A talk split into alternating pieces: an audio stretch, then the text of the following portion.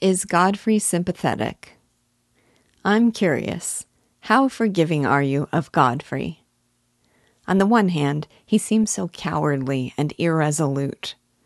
On the other, he appears to be at the mercy of his dastardly brother. My friend Jeremiah says he wants to bring the word dastardly back into vogue, and it suits Dunsey so well that I have the chance to do my part in that effort.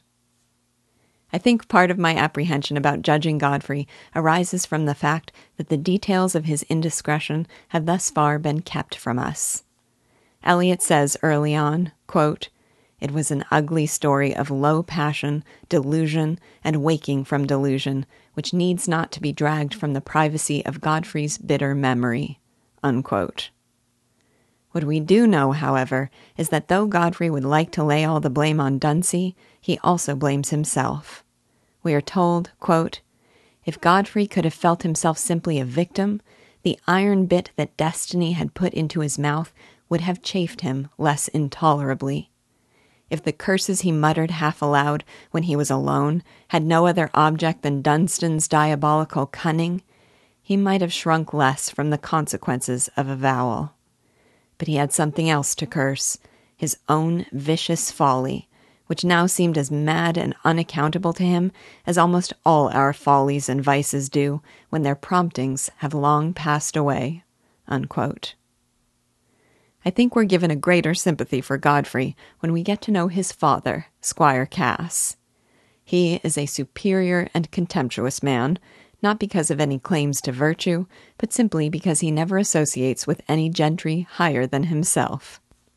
In one of my favorite lines, Eliot tells us that the squire had that, quote, self possession and authoritativeness of voice and carriage which belonged to a man who thought of superiors as remote existences with whom he had personally little more to do than with America or the stars. Unquote. His sons are motherless, and he himself is cold to them, because, quote, the sweet flower of courtesy is not a growth of such homes as the Red House. Unquote. The squire berates Godfrey for his idleness, though his life is every bit as idle as his son's. But, Eliot quips, quote, it was a fiction kept up by himself and his contemporaries in Raveloe that youth was exclusively the period of folly, and that their aged wisdom was constantly in a state of endurance mitigated by sarcasm. Unquote. He gives his sons no guidance, and Godfrey, we are told, quote, had always had a sense that his father's indulgence had not been kindness, and had had a vague longing for some discipline that would have checked his own errant weakness and helped his better will. Unquote. Then, after the squire allows his son's vices to grow under his own heedlessness, he erupts into anger and comes down on them with unrelenting hardness. So we can sympathize with him for his circumstances and his deprivations, but we are also given a glimpse into the workings of his cowardly and evasive mind we witnessed his weak willed evasion and feeble rationalizations when he was faced with the necessity of finally telling his father the truth.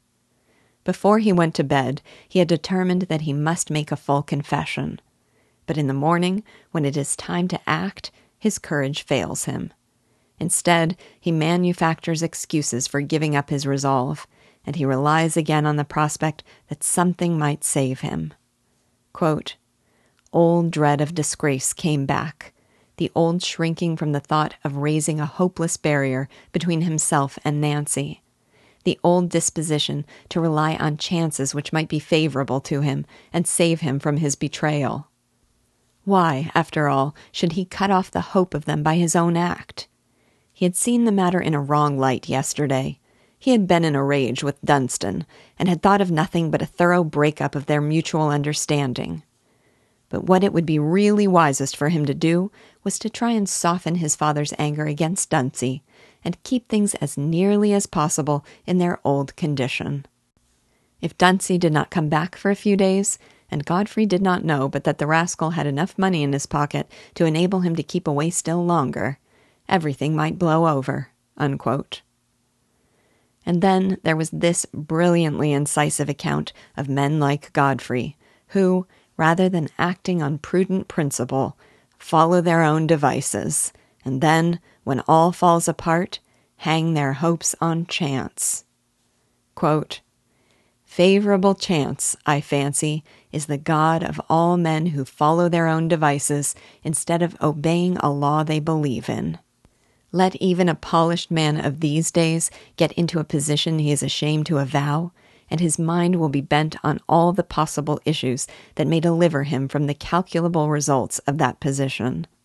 Let him live outside his income, or shirk the resolute, honest work that brings wages, and he will presently find himself dreaming of a possible benefactor, a possible simpleton who may be cajoled into using his interest, a possible state of mind in some possible person not yet forthcoming.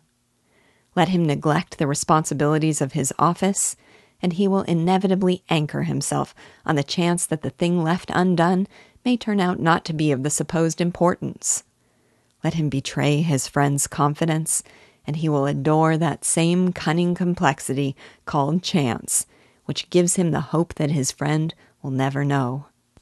Let him forsake a decent craft that he may pursue the gentilities of a profession to which nature never called him, and his religion will infallibly be the worship of blessed chance, which he will believe in as the mighty creator of success. The evil principle deprecated in that religion is the orderly sequence by which the seed brings forth a crop after its kind. Unquote. That is pure genius.